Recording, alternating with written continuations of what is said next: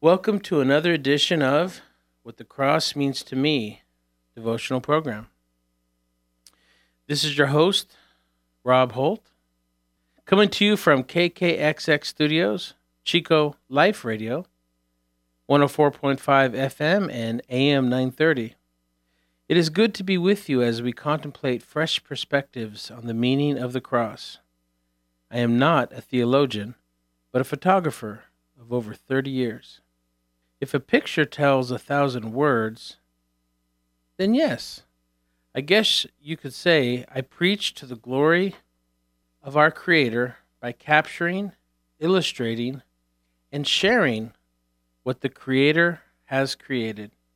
My mission is to share the gospel through my imagery, the spoken word, and the written word.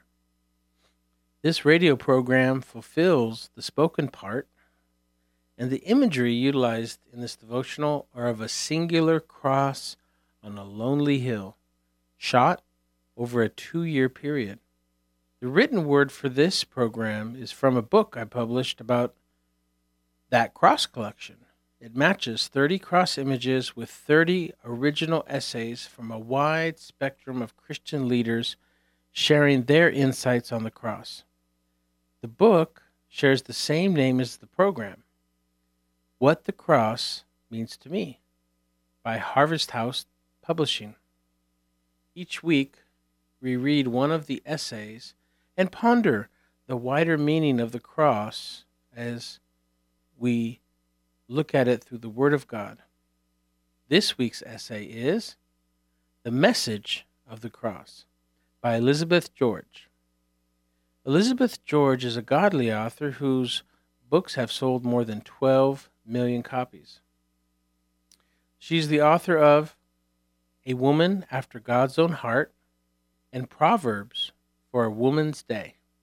She is a popular speaker at Christian women's events, and along with her husband Jim, they are parents and grandparents and have been active now in ministry for over 30 years. I will start the essay, The Message of the Cross, by Elizabeth George. It's time, girls. It's Good Friday. Today is the day we take out our cross shaped cookies for our neighbors. First, we'll mix the dough and roll it out. Then we'll cut out the cookies with our cross cookie cutter. And after the cookies are baked, we'll wrap up a plateful for each neighbor and decorate the packages. Then, when Daddy gets home, we'll deliver them together to our neighbors for Easter. Don't forget the cards, Mom, either Catherine or Courtney would remind me. The special cross shaped Easter cards about the cross that we always sign and take with the cookies. For years, this was the scene in our kitchen each Easter time, as my two daughters and I sought for ways our family could share the Easter message the good news of Jesus Christ's death, burial, and resurrection. The good news of Jesus' triumph over sin and death, and the good news of salvation and eternal life through Jesus Christ. And to share it with our oh so needy neighbors. Oh, our, our cookie cutter collection included the shapes of a baby chick, a bunny rabbit, and even an Easter egg. But we chose the cross. Why? Well, until my daughters got it, they invariably asked me the same question Why the cross? Why not the chick or the bunny or the egg? Always, in the simplest of terms, I tried to answer this question in a way that would teach my girls the meaning of the cross, the long-time symbol of Christianity and the death of Jesus Christ. See Christ, God in flesh, gave his life, Philippians 2 8, as a R ransom, a payment for sins, Matthew 20 28. O offering up his life as a sinless sacrifice. Hebrews 10:14. S. Suffering unto death. Hebrews 12 2. To secure our S. Salvation from sin and death. Colossians 2 13 14. Now, my friend, I have three questions for you. Have you embraced the Christ of the cross as your Savior? Are you teaching your children about the cross? Are you reaching out to others with the message of the cross? That ends the essay, The Message of the Cross, as written by Elizabeth George and submitted for the book, What the Cross Means to Me. The photo accompanying this essay is the Declaration, which is an image of the cross covering the lower 60% of the frame. Above the cross is a heavenly scene of light breaking through the clouds, shining down golden amber light upon the cross.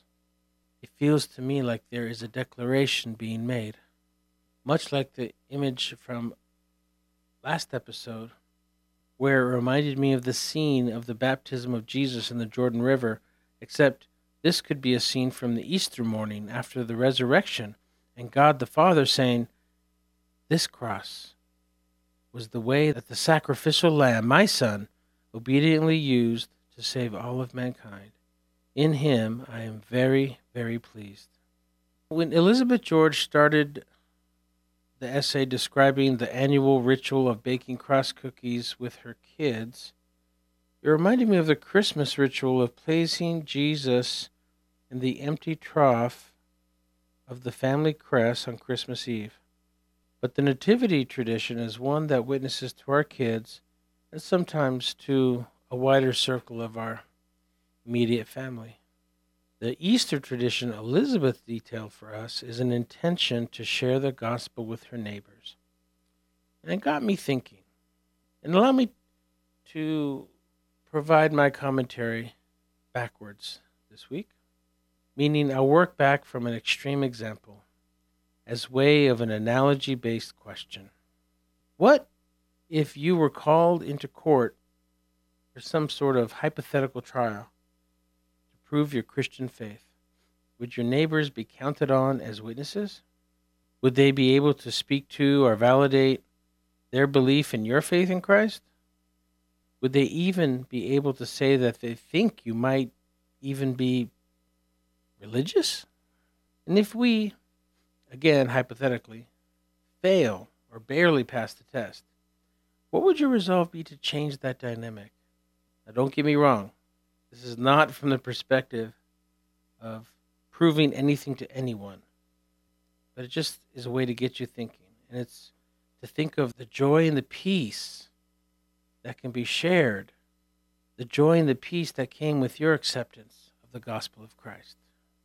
I contend that we are not expected to actually convince anybody of anything, as in a trial. Why? Primarily because we can only lead the horse to water, yeah? And because none of us can make someone change their mind or heart on any topic especially issues like their eternal resting place. Should we always be willing to share the message of the cross? Yes, my answer is yes. And to me, we live in the middle of two bookends in that paradigm. The crucifixion and our eternal life are those two bookends. In my opinion, the message of the cross is to share the message of the cross. For many years after my mom's conversion from a drug and uh, sin filled life to a godly life, it was such a radical conversion that she could not help her joy from oozing out and affecting every conversation towards the good news of the gospel. And that's what I'm saying. It's all that we are expected of is to share, not trying to convince anyone of anything. There are times in our life where we will be more proactive. A dedicated purpose, like when you're on a specific mission or a mission trip. My mom, couple decades later after she became a godly woman. She spent time on the Anastasis. But before she was selected for the Anastasis, she spent countless days and nights walking on dedicated boulevards, we called them drag strips, where the cruising would happen. And her and her church folk would every Friday night and Saturday night just walk up and down, and whoever they talked to would be who they talked to. And yes, everyone she met, she struck up a discussion about their need to meet Jesus. She led some of the sinners in prayer, and I would hear about it during our testimony time on Sunday. But most times she was planting seeds. And there was many other dedicated mission purposes my mom was involved with, but when she went on the Anastasis, the Youth with a Mission Mercy Ship, they would go out in teams and use mime and skits as the people that they were witnessing to did not speak English. It was a direct intention to share the gospel, but in an indirect and non-verbal way. And I think that's the theme of what I'm sharing today. Don't get me wrong, we're not we we are we are we are to proactively strike up dedicated conversations about the gospel to a person or a target audience. But at the same time, it should be the right time and with the Spirit's prompting. The point I'm getting to is in regards to what the writer of Ecclesiastes reminds us there is a time for everything. Even the disciples sent out two by two by Jesus on their missionary trip eventually returned and along the way shook off a lot of dirt from many towns off their sandals. Then they returned home to their neighborhood for a time. My point is, for the rest of the time, when they were not participating in missionary activities, they simply lived their lives as a husband, as a father, as a brother, as a friend. So, my contention is that over the long haul, our behaviors and actions have a greater impact than a conversation or two. Like the missionary activity of the port off the Anastasis, they would share a whole scene and describe a whole story non-verbally through their actions. And they got the point across. So, yes, when there is a good opportunity and when prompted by the Holy Spirit, we can shape a conversation with an actual neighbor on our street towards a discussion about the gospel, and asking the right questions lead them to a consideration of accepting it. But if we bring it up every day or every time we see them, it will be counterproductive and awkward. Actually, they may start avoiding you. Remember, Jesus said, Be cunning as serpents and harmless as doves like the trapdoor spider. You need the spidey sense of the Holy Spirit's prompting and an awareness of the situation to know when to tactfully strike and share the good news of the gospel in a purposeful manner. I contend that after an initial dis- direct discussion of the gospel with the neighbor, informing them of our faith, it will then revert to how we live that will water the seed and eventually, potentially, harvest the soul, or in some cases, a family. The obvious exception to this is to be creative in finding non confrontive ways to water the seed that we have planted, like the activity, the family tradition that Elizabeth shared in the essay to give out cross cookies and cross cards at Easter or nativity cards at Christmas. I love that. If during the handoff we can get the discussion about the cross and Christ, then yes, moments like that are perfectly appropriate times to shape the conversation. And in regards to the Christmas cards, use purposeful phrasings inside about God's blessing on their family. And the rest of the time, it's about how we live. And part of it is staying aware of divine appointments. Some can be by accident you're outside in the front of your house and you see your neighbor working on something, trying to load or unload something, and you feel that spirit's prompting to walk over and ask if they if they could use some help, then you're watering that seed. Or it could be, let's say you're walking your dog and you bump into your neighbor and you ask, without the goal of creating a witnessing conversation, something like, Hey, how are you? When they respond to that question by saying, Good, which we all seemed conditioned to always say, you respond with, Great, how is everyone else? Is everyone healthy? Uh huh. I find that sometimes there may be a grandma, an Aunt Mabel, or a cousin George fighting some kind of illness. Then you ask if they'd like you to pray for them. And again, we all seem programmed to say yes to that kind of question too. I've never had anybody say no to that question. Then you inform them you will, and then you do. You'd better. And I'm sure I don't need to comment as to why from a negative perspective. But from a positive perspective, there's a double benefit in that when you have your prayer time, you pray not just for Aunt Mabel, but you have the perfect opportunity to remember that specific neighbor and pray for them. Praying something like, God, please lead them to a saving knowledge of your Son and their Lord and Savior, Jesus Christ. This means that through our actions, behaviors, words, and prayers, we can lead them towards a consideration of the gospel. And we can always pray. If we live on a particular street, condo complex, or apartment building, then those around us are meant to be in our circle of life. So even if I don't get a chance to say hi or how, how are you, simply seeing them prompts me to say a quick prayer right there at that moment for them or and or for their family. My office window faces the street. When I see one of them drive or walk by, I stop and say a quick prayer for them.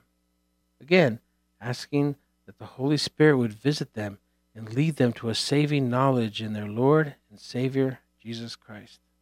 I pray that prayer a lot, not just for my neighbors. Another group uh, in, in our circle of influence is extended to our family.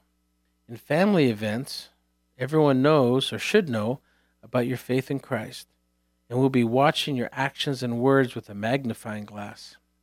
There will be divine appointment times to have a gospel discussion with one or more of the family, but it is even more critical to be aware as they observe how we live and how we react to life. So careful how to react to hot topics of, say, politics or other religions or other philosophies or how to handle the situation when somebody brings up gossip. Always be aware. These people know us best, and correcting a misconception based off an honest reactive mistake takes much longer to correct in a family than a neighbor. So I like to pray right before entering a family event to calibrate as best as possible with the Holy Spirit and for everyone I'll be interacting with, asking God to bless them through me. It makes a difference. Same at a job. One prayer I would say before going into the day job is that ask God to bless that company through me, the company itself to be successful, and the coworkers that I'd be interfacing with. Then there's the rest of our societal circle of influence. When I set, would set up at a craft fair booth, for example, I would watch a person or a family pass by and, and say a prayer for them. Well, not 100% of the time because hopefully there'd be many busy times at a craft fair or I'd lose money. But during those slow times when I would when a family would walk by the booth or if they visited my booth and be walking away, I would often say a prayer for them. It could be at a mall, an airport, sporting event, in the checkout lane behind someone. And especially it can be when I see a homeless person, praying for God to meet them where they are, for the Holy Spirit to lead them to a saving knowledge of their Lord and Savior Jesus Christ. Being a people watcher can be entertaining, but our prayers can help their guardian angel help them with and through our little mustard seed prayer. That is why it is important to stay aware that the kingdom of God is all around us, always all around us. This is fostered by morning prayer and scripture reading. If we allow ourselves to be consumed by the stress of everyday living, we can lose this awareness. Not just to pray, but in some cases to assist the direction of a conversation towards a godly direction. That started with the morning prayer, not during the actual conversation. And if we are unable to get the discussion to the life changing topic of Jesus Christ, we can share enough about ourselves that they walk away knowing that we are a Christian. I guess I'm saying it's not about your actual words, it's about your intention, constant kingdom based intentions. Like my cross images, they do not say anything verbally, but I have seen visceral reactions of bitter acrimony. And more importantly, I have seen many times where the viewer of my cross image break down in tears. Our lives should be like art, allowing God to compose the symphony of our soul, or be the master painter of our spiritual canvas, allowing God to bless people through us, allowing the message of the cross to come through in how we live and how we react to life. I remember Chuck Swindoll had a quote that said, Life is 10% what happens to you and 90% how you react to it. We all go or will go through tough spots in life. We will lose loved ones, lose a job, or our business fails, or it could be so many things that could happen. We have to put a pet down. It could be anything. Life is full of ups and downs. But how we choose to respond makes a huge and potentially eternal effect on those around us. Because after all, what is this message of the cross? It means to me that if I accept the sacrifice Jesus made for me on the cross, then my eternal destiny is secured. And the peace I felt and still feel so deep, the feeling I felt when God took my wife's hands from me bringing her unto glory. It was a feeling of peace that I want others to feel and know. The knowing that nothing in between my acceptance of what Jesus did on the cross and my entering into heaven can change that. As Paul the apostle wrote in Romans 8:39, neither height nor depth nor anything else in all creation will be able to separate us from the love of God that is in Christ Jesus our Lord. This knowing, this faith can be, should be, what keeps you calm through any storm in life. All the cares of the world dim in darkness compared to the resurrection light of Christ. My mom had a plaque that read, Don't look to how big your problem is. Don't focus on that, but look to the bigness of your God. No matter what we go through, remember we are in Christ and in God's will, and thus all things will work out. As it says in Romans 8:28, for we know that all things work together for good for them that love the Lord and are called according to his purposes. So no matter what, we can say, what is the worst that can happen in a particular situation? Many of us get frozen making a decision about to do this or do that, or you know how it is. You get stuck in a decision mode. But ask yourself, what is the worst that could happen? Okay, in any situation, the worst that could happen I could think of is you might die. But to die here is to be alive in Christ. The good news of the gospel is an inverted truth. The worst case scenario is always the best case scenario if we are in God's will. So, yes, we should live in such a way that this perspective of peace permeates in and through us, indirectly and sometimes directly preaching the message of the cross to all around us at all times, because God's kingdom is always around us at all times. Based on what I share in this devotional, I am not saying a renewed heart of evangelization is the only message I take from the message of the cross, but I believe it is a great other side towards the other bookend, the heaven side of this analogy of two bookends. If you recall, I said the first bookend is the actual event that took place at Golgotha 2,000 years ago. What we learn in the middle is what caused us to ask Jesus to be our Savior and helps maintain our faith. To me, this can be crucial for a Christian in their daily walk. In our last devotional, Back to the Cross, I mentioned that in our daily carrying of our cross, one must have a starting place. And in my humble opinion, it begins meditatively back at the foot of the cross. Yes, right there with the Roman guards that just tortured Jesus in so many ways. They injured and disfigured Jesus on the cross. Two thieves on each side, along with the two Marys and his most intimate disciple John. What lessons for ourselves can we learn there? What lessons of obedience, submission, and sacrifice can we learn from Jesus? What can we learn about the crown of thorns? What was the gambling of his clothes about? What can we learn about the juxtaposed conversation of the two thieves? What can we learn from Jesus asking John to care for Mary and Mary to care for John? What can we learn from the deeper meaning when Jesus prayed, Father, forgive them, or cried, I thirst? or uttered, I commit my life into your hands.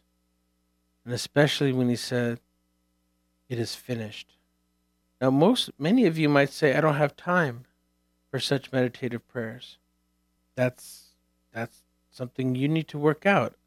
I would encourage you, if you can't increase your prayer time by half an hour, maybe pick five, five additional minutes.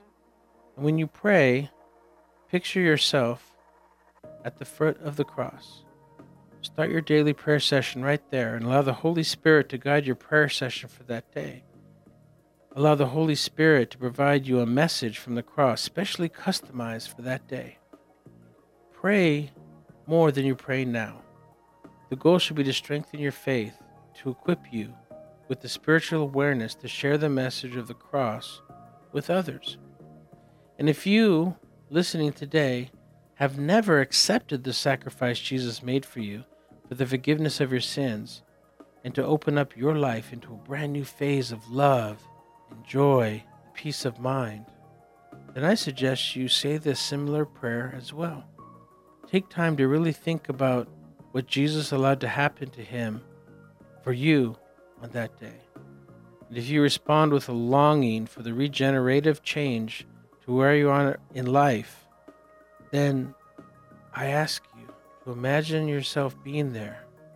Look up at Jesus, letting him know of your situation and intentions, asking for his salvation and healing, letting him know that you accept his sacrifice.